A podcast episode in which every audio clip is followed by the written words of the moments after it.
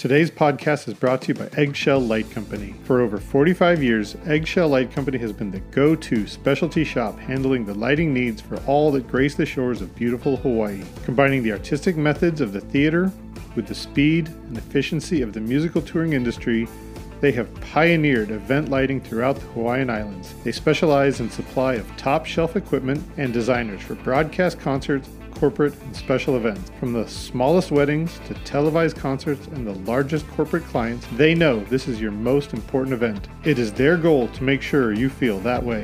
Aloha from Eggshell Light Company.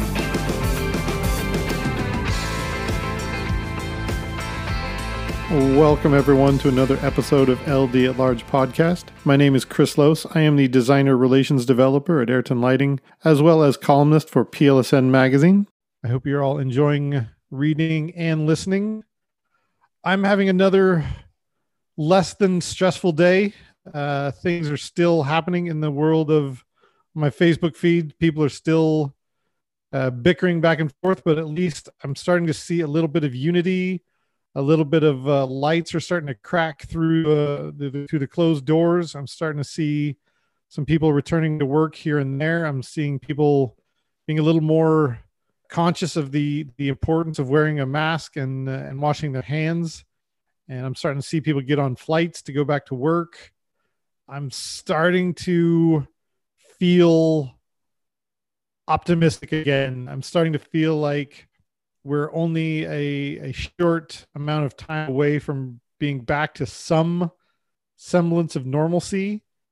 And so I'm just keep up positive conversations. And so one of my favorite people to follow online is my guest today. I've always appreciated seeing her comments and where she's going and what's happening. And when I think of optimists, uh, people who have really persevered to get to where they're at. Uh, this is one of the first people I always think about. Uh, her name is Kate Blair. She is a lighting director out of Los Angeles with NBC News as well as MSNBC News. Thank you so much for joining with me today, Kate. I really appreciate it. Hey, thanks for having me. You and I first met in Virginia and you were so kind to me. You were the first one to come out to front of the house, and you're like, "Hey, are you, are you Chris Lose from from the article?" I'm like, "Yeah, that's me. Th- thank you for noticing." And then you let me know that you were Kate Blair from Facebook and uh, Stagehand Humor, and I'm like, "You're Kate Blair." And we had this mutual conversation. Where we're like, "Oh my god, I've known about you, and you've known about me." and it felt like the world was just a little bit smaller and I and I still cherish that moment today. Uh, stagehand humor. oh, that's another story, but uh, it's it's you know it's I've seen your posts on Stagehand Humor for so many years, and I'm like, oh my god, this chick is freaking hilarious, and we have so many things in common and then for you to walk up to out at me at front of house and be like that little meme that you've seen on on uh, on your computer screen a, a thousand times that's me and i'm like there is a real person behind that and you're you're you're her and that was oh shucks that was it was wonderful i appreciate it. i mean and, and that was a fun fun gig you were it was charlottesville actually uh, virginia and you were out with uh, stevie nicks and yep. the Pretenders.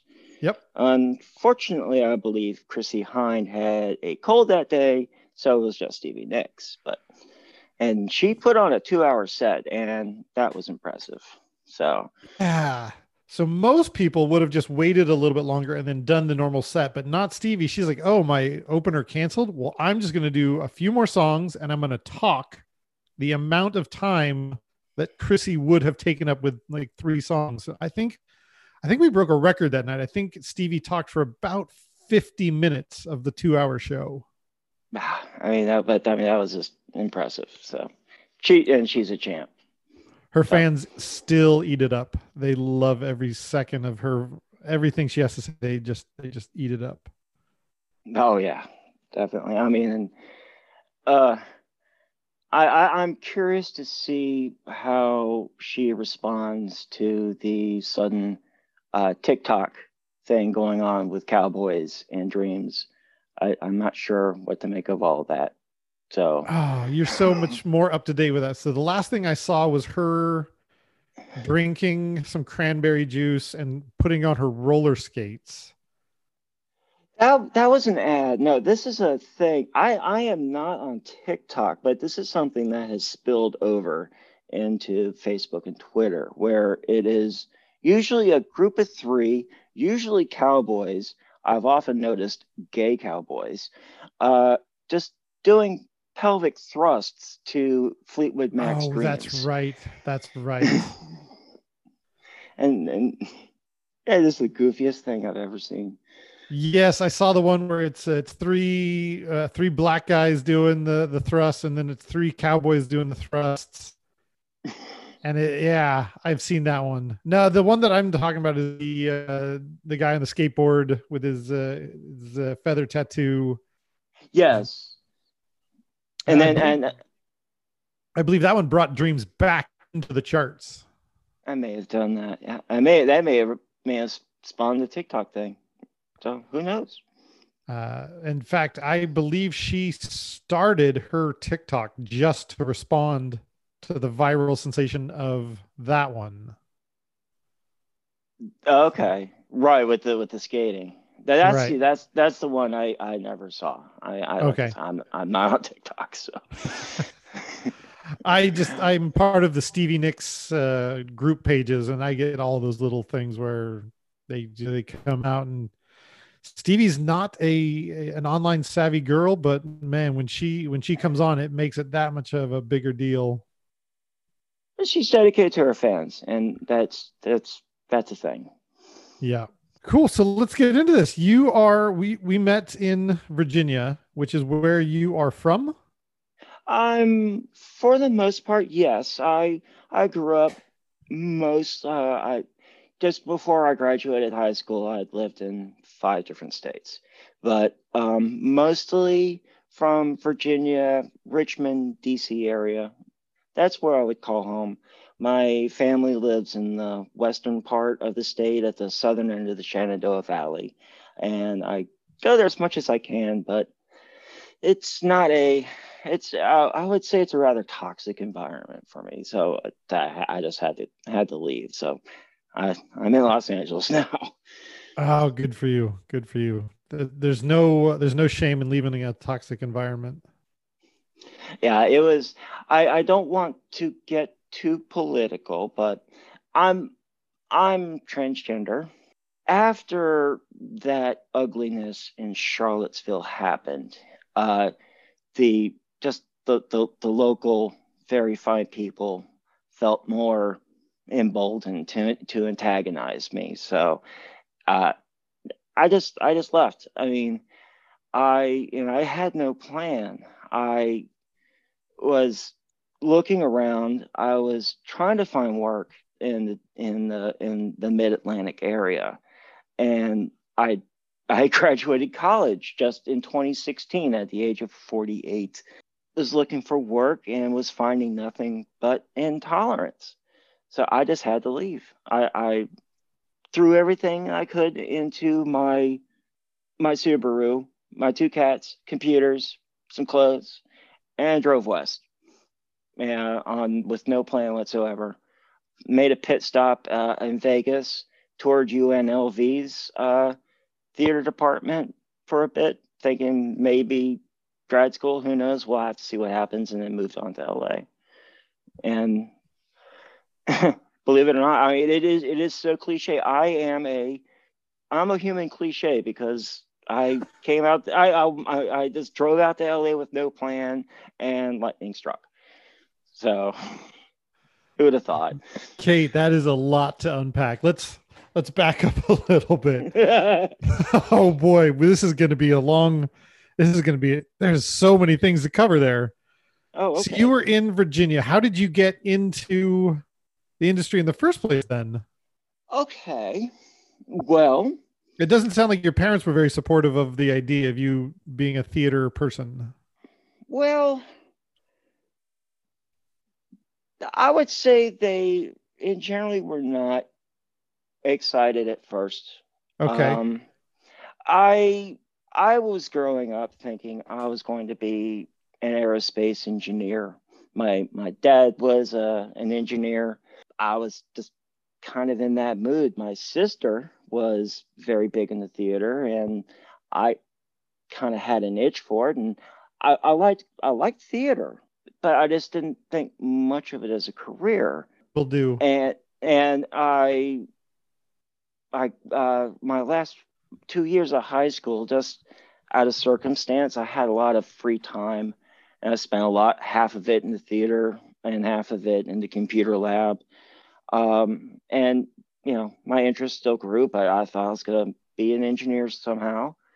Uh, I graduated high school in 1987. A few months later, I saw Pink Floyd's Momentary Lapse of Reason tour, and oh, my so my my pat my passing interest in lighting, I had never thought of lights being used like that.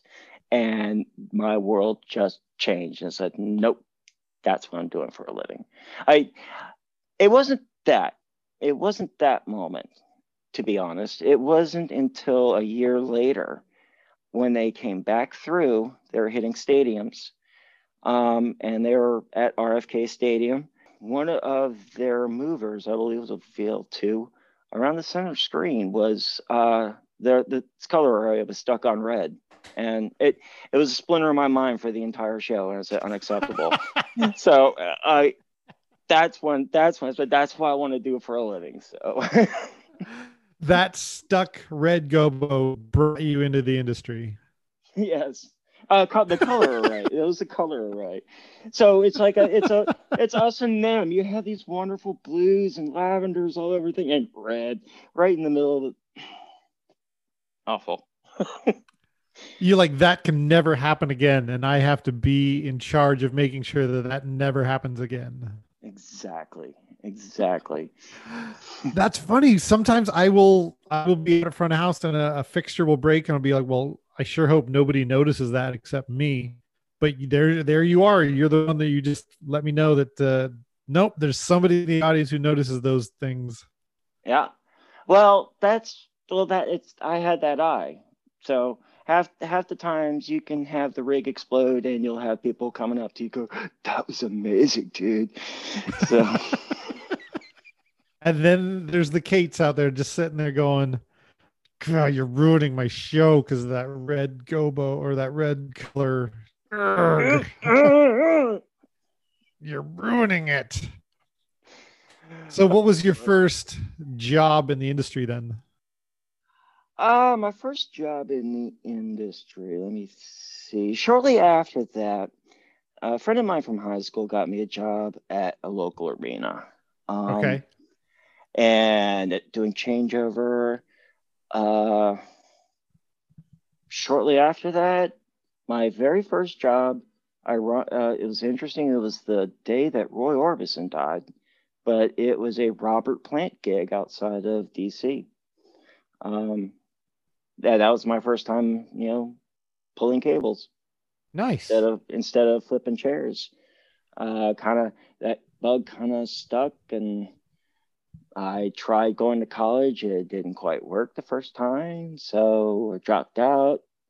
Uh, got a job at a local nightclub in Richmond, and Marshall Tucker was my first time behind a console. Nice. So cool. You have you've had a very good soundtrack to your uh, your career so far.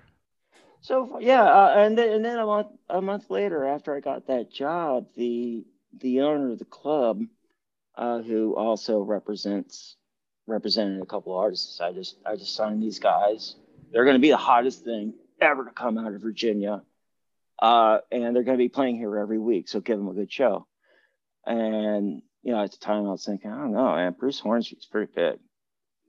And then a month, you know, that was Dave Matthews once once a week for a year and a half. Uh, you were running things, Dave Matthews before before they were touring.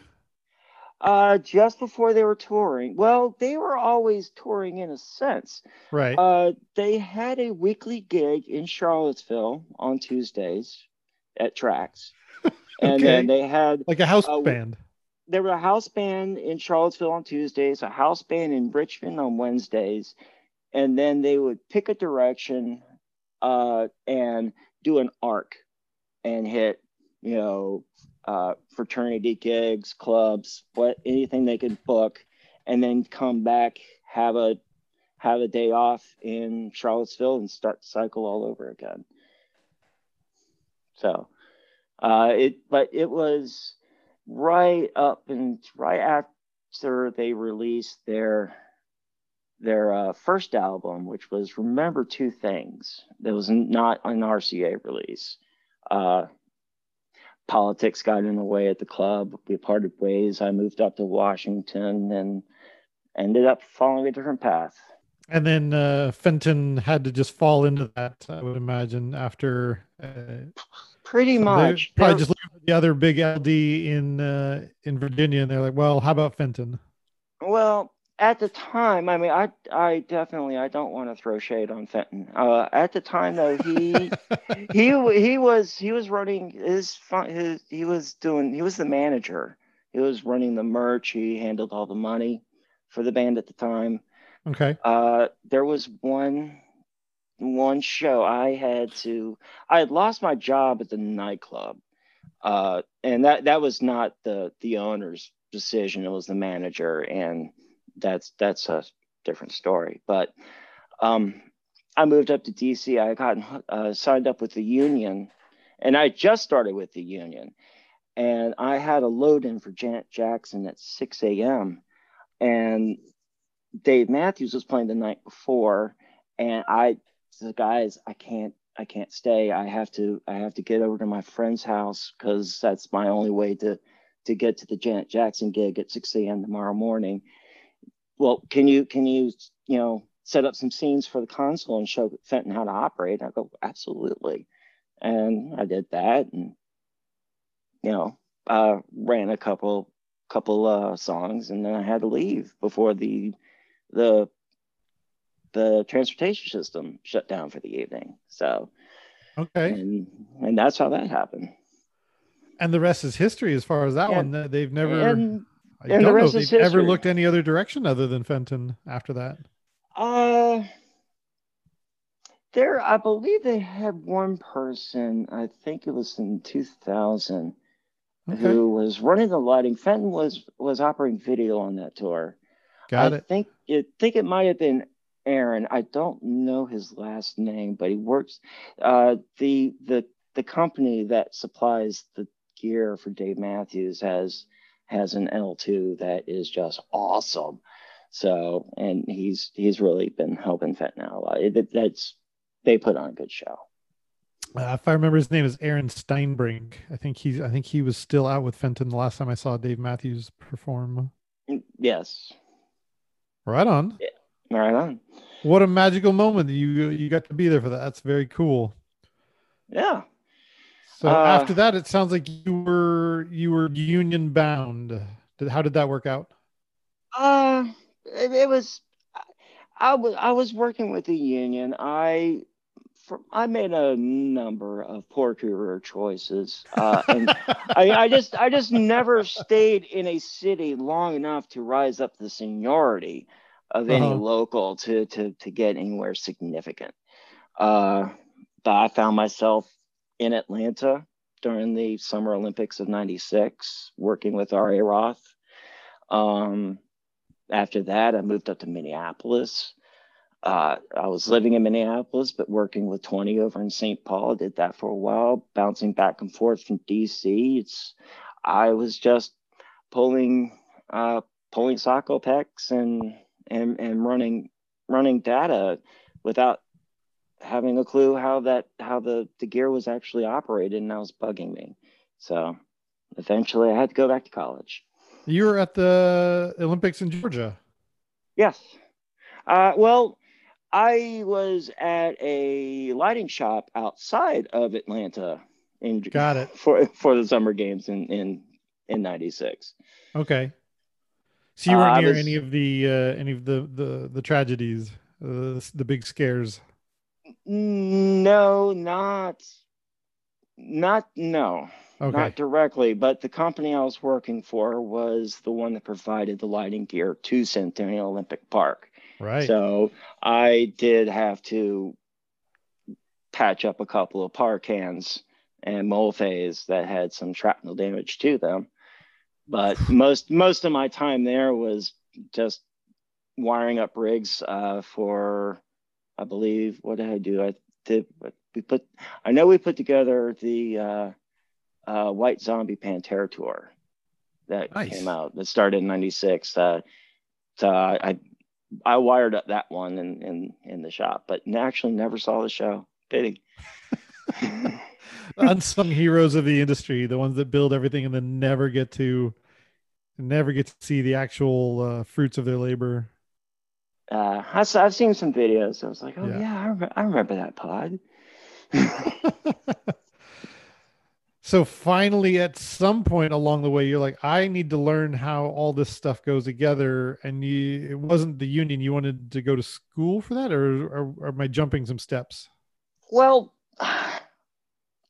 my problem was was that when i was starting out movers were propri- proprietary I, it was it was Vari-Lite. There was only Vari-Lite, and you had to work for Vari-Lite. You couldn't no one could touch them. Only Vari-Lite employees could even, you couldn't even look at them. I mean, uh, and they had their different control system. Eventually, DMX became a thing and was more widespread, but I just never understood it. I understood the mechanisms of movers. I understood how dichroics work. I, I understood how subtractive uh, color arrays work. I understand all of the, you know, the mechanisms, the servos, motors, everything. I just did not understand language. I did not understand programming, and I could not get the time in front of a console to learn. And that was my biggest problem.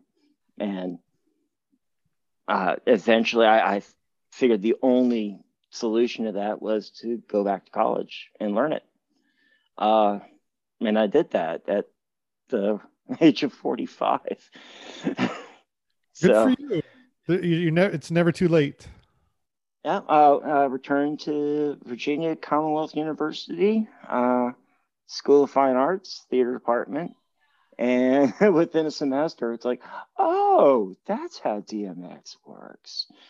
So, and it just seems so his, you know, think it seems so easy now, but it was it was sorcery just 10 years ago. Yeah.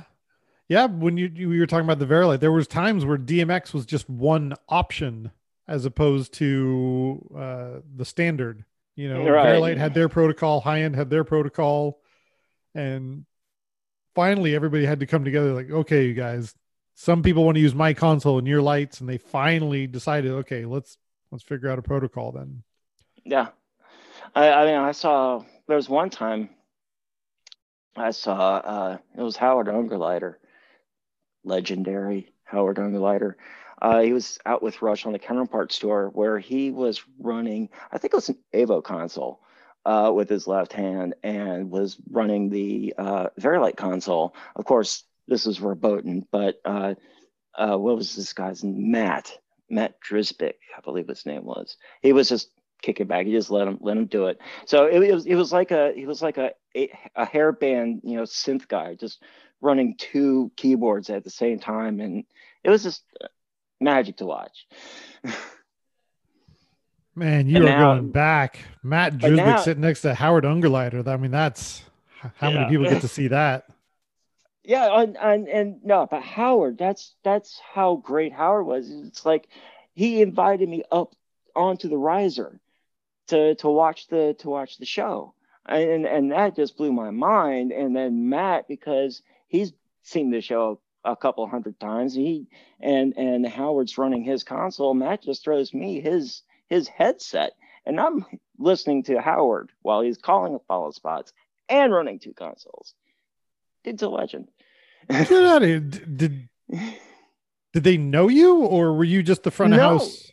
I I I was I've always been the one at the local crew who seems to know the most about lighting.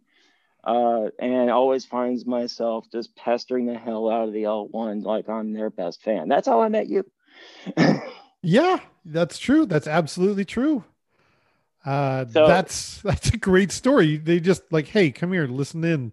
Uh, well, I mean, I I I explained, you know, I had got to have a mention, you know, a few moments with Howard. It's like, it's like, dude, you know, a show of hands. That oh, I I have burnt through already two VHS copies of a show of hands watching this. This is my textbook. You are my legend. And it's like I appreciate it. Hey, come on up. I'm like, wow. wow.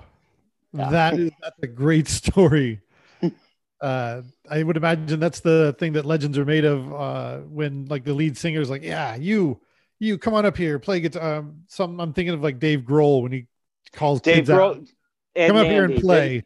Nandi Bushell, that that conversation that they're having is just one of the great that one of the blessings of 2020 is the is the thing going on between Dave Grohl and Nandi Bushell over in over in England. It's it's mind candy. Oh, fill me in on that one. What's happening there? I am not too sure, but it's a YouTube thing.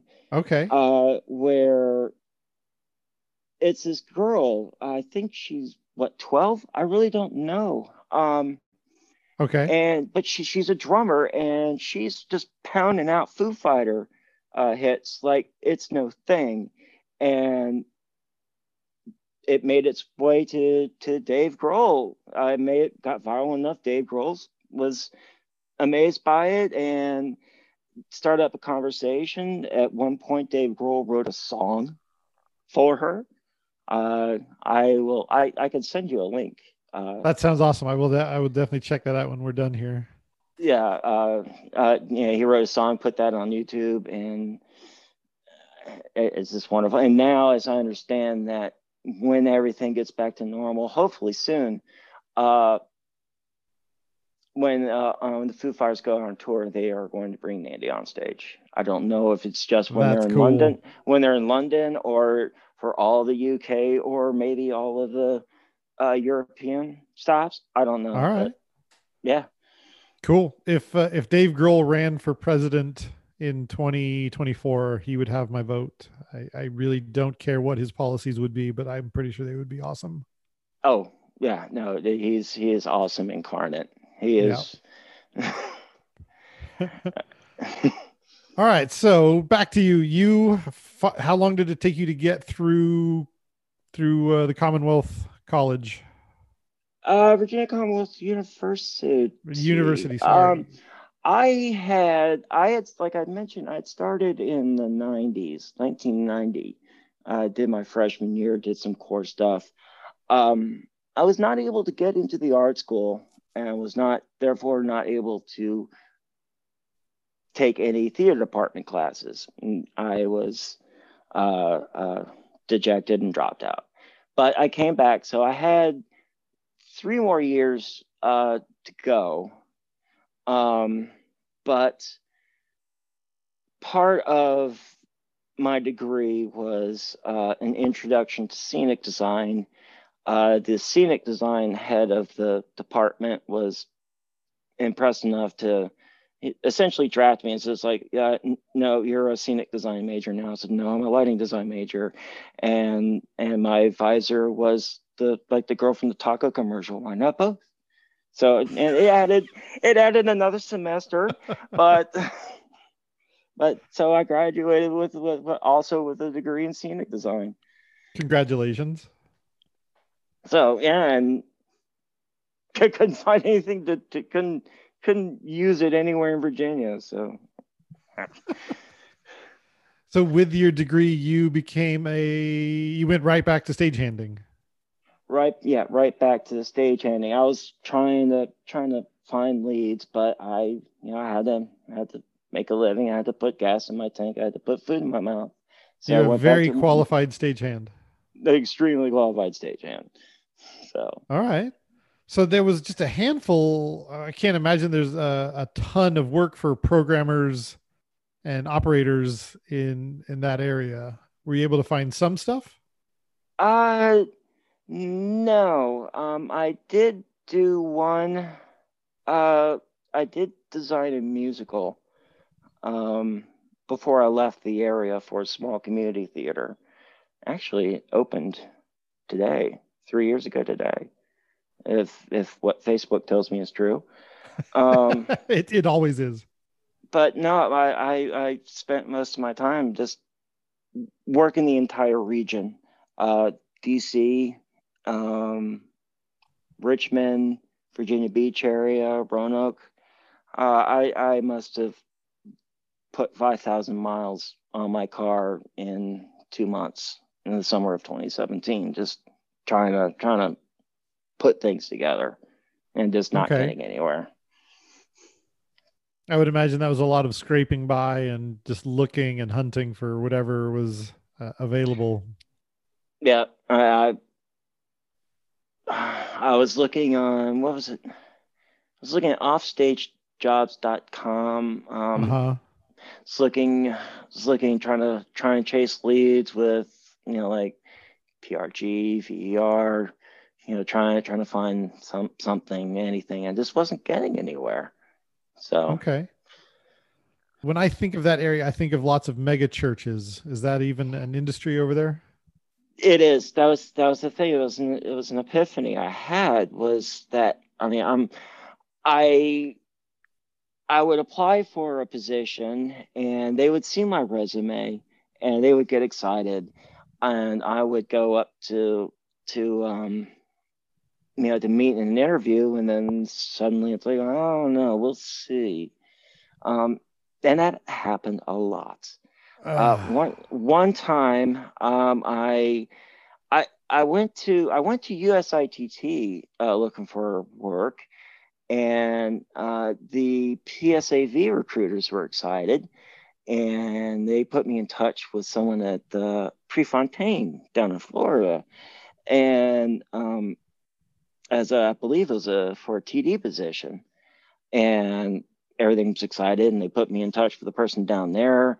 Had a phone interview with the person down there, and then suddenly the job disappeared. So that became a problem, and I'm wondering what's going on. And one time, one I was working with the union primarily, uh, locals 22, 87, 285 and 55, I was a member of Local 87, Richmond, Virginia. But there was one company I worked with out, based out of Maryland who sent me to uh, change lamps in a church. And while I was there, I mean, everyone at the church, it was it was a church inside a gated community somewhere in rural Virginia. And everyone at the church was nice and polite, but you had that vibe, and it was not a comfortable vibe. And it was then it's like, of course, every lighting company in the entire region has these churches as clients. Mm. on paper, on paper, they see Kate. And yes. Then when, and when Kate shows up, they're like, "Where's Kate?" And you're like, I'm, "Exactly." Yes. One hundred percent Kate. Exactly. And then and then things would get uneasy. So and nobody would ever say anything to you. No one would ever say anything directly to me. And by this point, uh, Trump had rolled back the uh, uh, the discrimination protection, so they could have told me flat out as what the story was, but that was never the case. So I just I just you know so no, back with it, leave. So I started looking further. You know, tried tried up uh, reaching up to you know friends and leads up in the New York area, uh, but just didn't have much opportunity to get up there to, to suss them out. Okay. And just figured let's just try California. It's the entertainment capital of the world. There's got to be something. It's some, if not the warehouses in Vegas, there's got to be something everywhere. So, uh, so I, I want to get into that in just a second, but I want to talk about how just a little tweet from Trump and whatever actual policy that backs up that tweet, it affects, it does not affect 99% of the population. But for the one person or the 1% that it does affect, it's it everything. affects your livelihood. Exactly. I mean, that's everything. Like you, buffoon, you don't know what you're doing because you have no idea how to look past your nose. That oh. stupid tweet or that uh well it it was not just trump. Well, one thing we have to understand is, is it's not just trump. Trump right. is not he's he's he's not the disease. He's a symptom.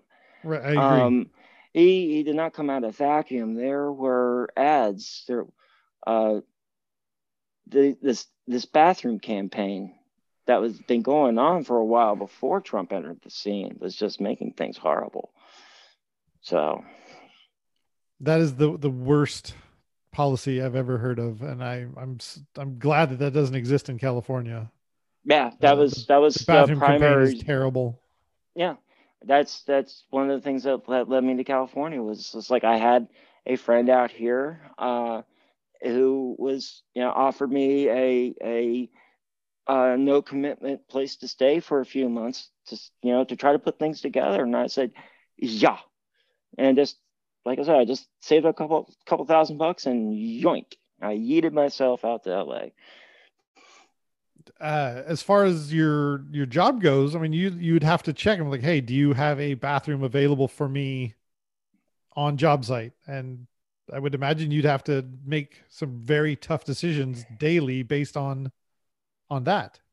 Not so much. Okay. Um, I mean, it's it's not on the site. I mean, that's that's the thing. Um, okay. Uh, it on the job site, things are generally cordial, except for yeah. when you're changing lamps in evangelical churches. But when you but when you are uh, but when you when you're when you're you know pulling feeder, uh, you know, at a at a shed for you know Def Leppard, everyone is cool. No one right. really cares. I mean, right. there was there was one time, one time, and it was a country tour where the L2 uh, made some snide remark, and basically the rest of the lighting crew just dropped what they did and took a coffee. and then someone wow. came and was like, "You have you have to apologize." It's like, and he did, and there and everything just the rest of the load in just went smoothly. So Oh, that's a great story. Thank you for telling me. That's uh it sounds like there was a fair amount of solidarity there. Oh, absolutely. Yeah. Cuz I mean, we're we're we're we're we're doing a job. We're not here, you know, we're not we're not it's the gig. We're we're here to do a job. Yeah. Like nothing more. And we don't stand up to or we don't we don't stand for shit like that anymore. We don't no. uh, we don't accept teasing of our of our people for any reason, you know. No. Yeah, that's what I said. If, if it's if if I were content just to be local crew for the rest of my life, I could have stayed in Virginia, but that just really wasn't going to be you know my bag.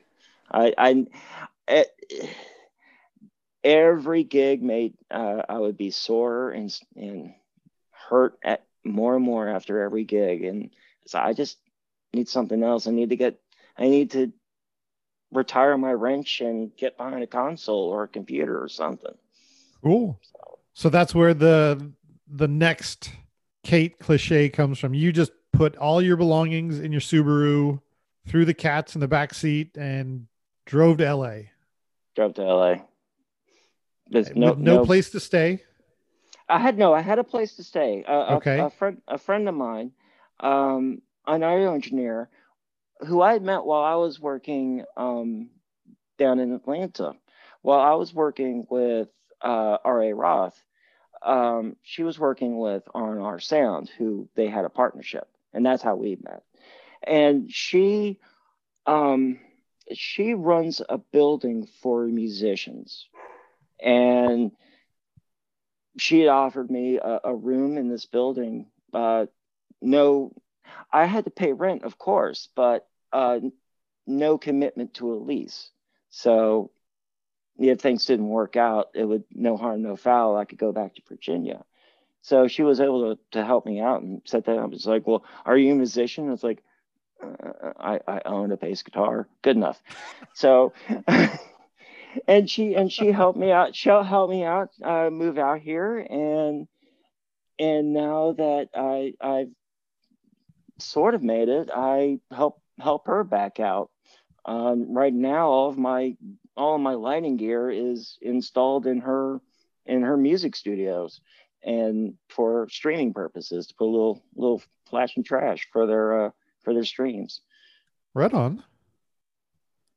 I do this and I do this from across the city using I have uh, ETC Nomad installed on a computer uh, at, in the studio and I you know uh, remote view or you know teleport into the into that laptop and just busk off of that from my couch in North Hollywood.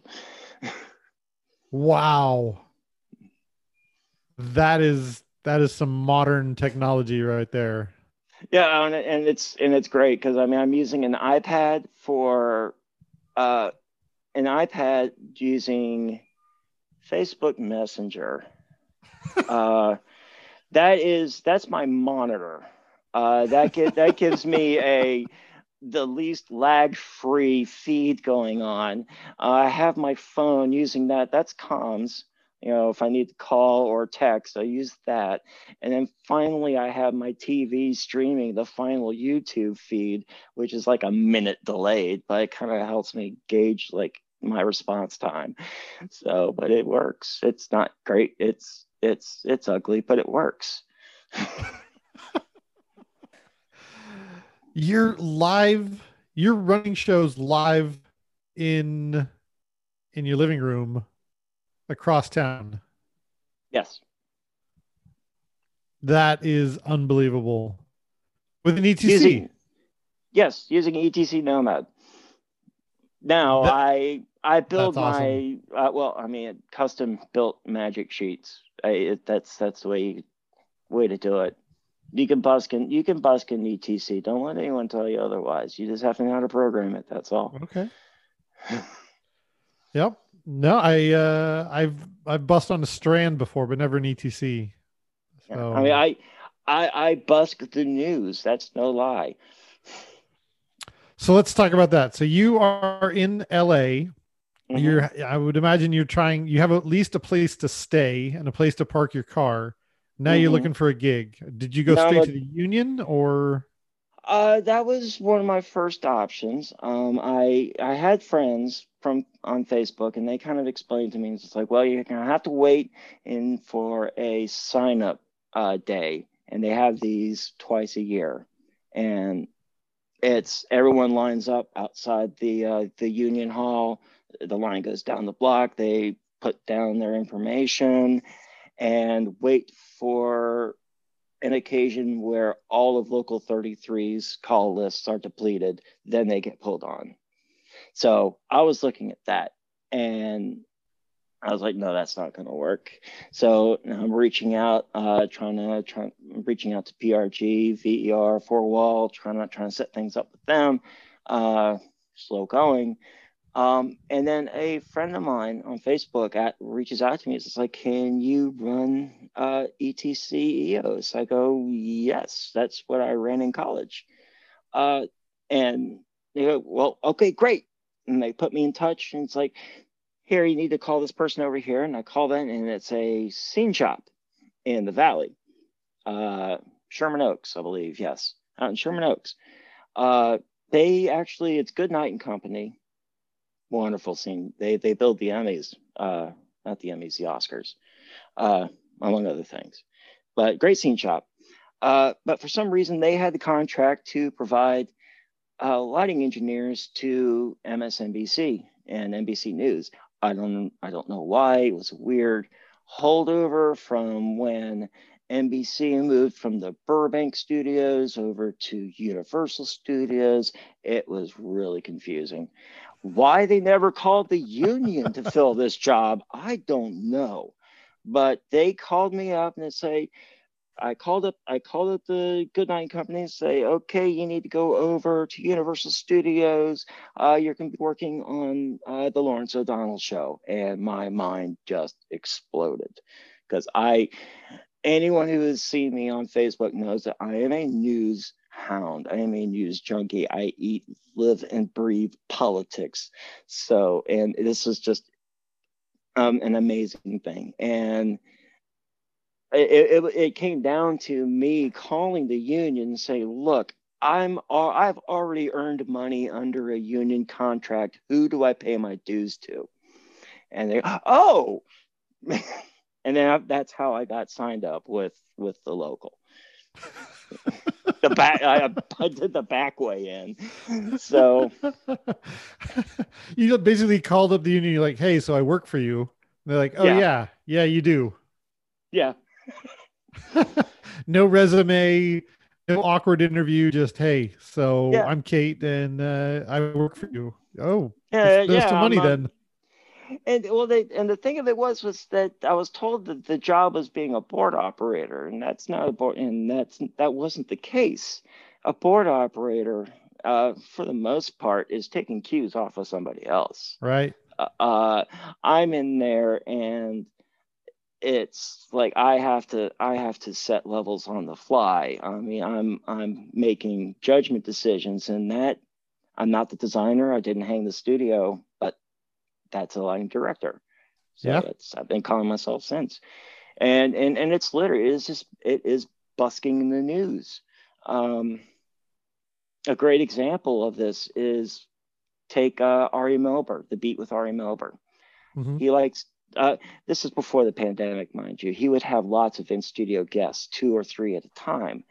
Um, and they would do their segment and we go to commercial break. We have two minutes, two and a half minutes.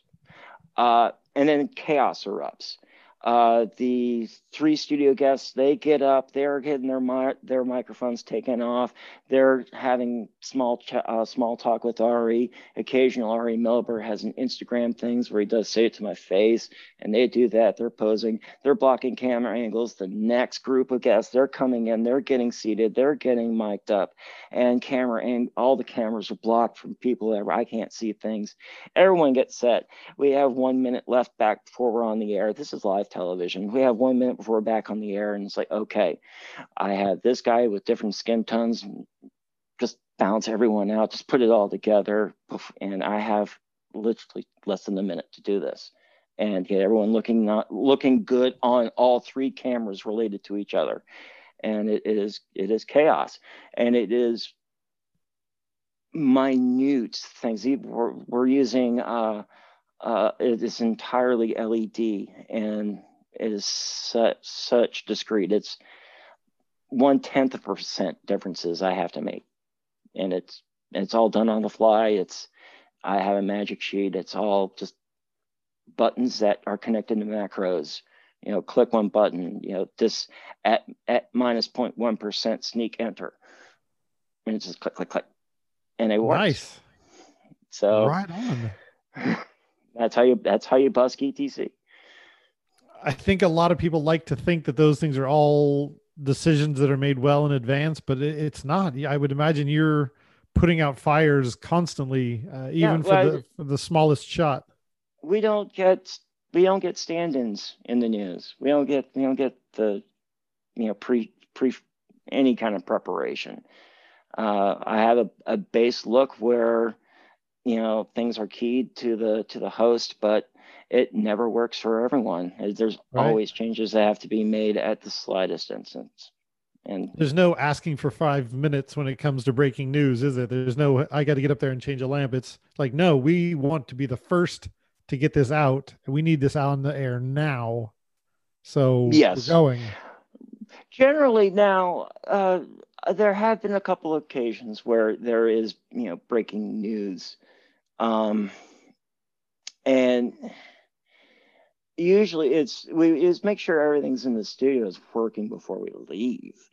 Uh, okay. you know, for the next day, but it's it's usually just be able to come in and uh, now they usually we have a like I said, with I have a base set for everything with with intensity palettes that are key right. to the host. That all get that gets recorded um, into a a panel, a preset panel that's on the wall. Um, and if need be, like if something happens and they need, you know, I, I live in North Hollywood, uh, two miles away from the studio, so I could be there in 15 minutes. But mm-hmm. uh, one time, you know, it's just it's it's just too fast, and they had to hit the air uh, without me, and they were able to punch a button on the wall.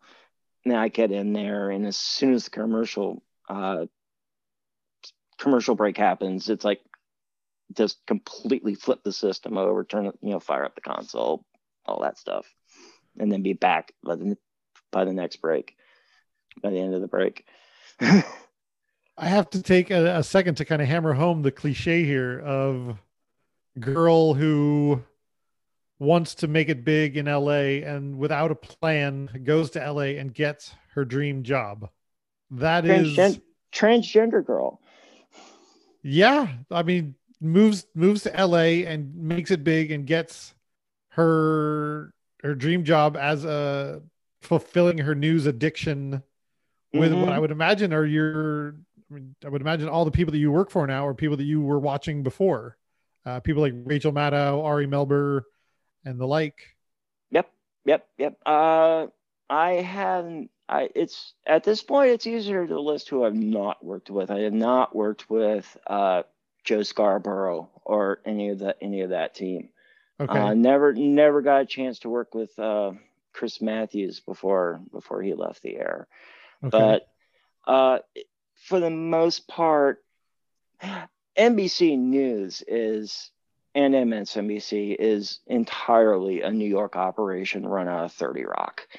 So, but uh, a couple of anchors, uh, Lawrence O'Donnell, Ari Melber and Lester Holt own property in Los Angeles, and often they will come out here for a long weekend. And then that's when I would get called in because my uh-huh. job is at Light is not a full time position. I'm just called in to when they're anchoring a show. Got it. So uh, now we get called in, and they would make a long weekend out of it. So, but it's mostly the shows. But uh, Rachel does not like to do shows outside of uh, her home studio. Okay. So it's it, it, only only major stories will she come on the air outside of that studio. Uh, let's see. Is that a COVID thing or was that pre-COVID as well? This is this is pre-COVID. Uh, I home studio. Well, not a no, not a home studio, not like in her home studio. Okay, I mean, Got it. just her space, her her studio in 30 Rock. Got it. Got it. Got it. Okay. Uh, just where she is comfortable, you know. Got uh, it. No, she doesn't. If she had a, I wish she had a home studio. She could do. While she's in quarantine, I miss her. Come back, Rachel. Um, but uh, Chris Hayes a couple times. Um, right on. Um, uh, uh, uh, Chuck Todd a couple times. Very Alex cool. Witt, Joy Reid. Yeah. And so now, when you're doing those those episodes, I mean, I imagine you're getting to see the news even seconds or minutes before the rest of the world. Ironically, uh, when I am at the bureau, I am not as caught up. I am less on the news uh, than when I'm at home. I'm when I'm at home not doing anything. I'm I'm fli- I've I've got the the news on my screen. I'm flipping through Facebook. I'm flipping through Twitter. I'm looking for news, all that kind of stuff. When I'm at work, I mean I'm focused on the job. Uh, all I'm seeing is uh, camera feeds. I'm not seeing any news feeds. If I want to be, you know, watching the news in the studio, I have to be streaming it on my laptop. Um, but no, there, there. Uh, I can't remember exactly what it is, but we would be in the middle of the show, and something major would would happen, and I would be hearing about it you know, what, maybe 30 seconds before you get the okay. graphics, the breaking news graphics. So it's not, not, I, I wish it was like that, but it's it's ironic. I'm I'm less informed when I'm in the middle of a news bureau. That's funny. What's the next cliche for Kate? Is it are you starting to embrace the the digital age and start to do uh, some previs? Are you starting to get into VR, XR? What's what's the next cliche? Well, part of the thing that helped me out in college was part of my lighting design degree. We had to learn Vectorworks, and once uh, my I, my semester course of Vectorworks was nightmarish. I had the hardest time, but once I figured it out, I just had fun like a kid in the sandbox and was exploring 3D modeling. And that's kind of the thing I've been exploring on. And it was the 3D modeling that I did that impressed the scenic design professor uh, to convince me to take on a, a second major. So, and I'm just trying to explore on that. Um, and I don't I don't know. I'm my next step is is I need to learn learn software. I need to learn Unreal Engine. COVID changed everything. I don't know how long we're going to be back to normal, but I have a sense that even once we are back to back to normal, we can have concerts again. We're just one more pandemic away from being shut down again. So I'm thinking I've, I've always had a sense that uh, augmented reality or virtual reality might be the way to go. Um, I mean, back in the 70s and 80s, we had things like American Bandstand and Top of the Pops, and you know, in England, where bands would go to a studio and perform their hits. I'm thinking maybe something along those lines, but have be able to capture it in VR in multiple positions.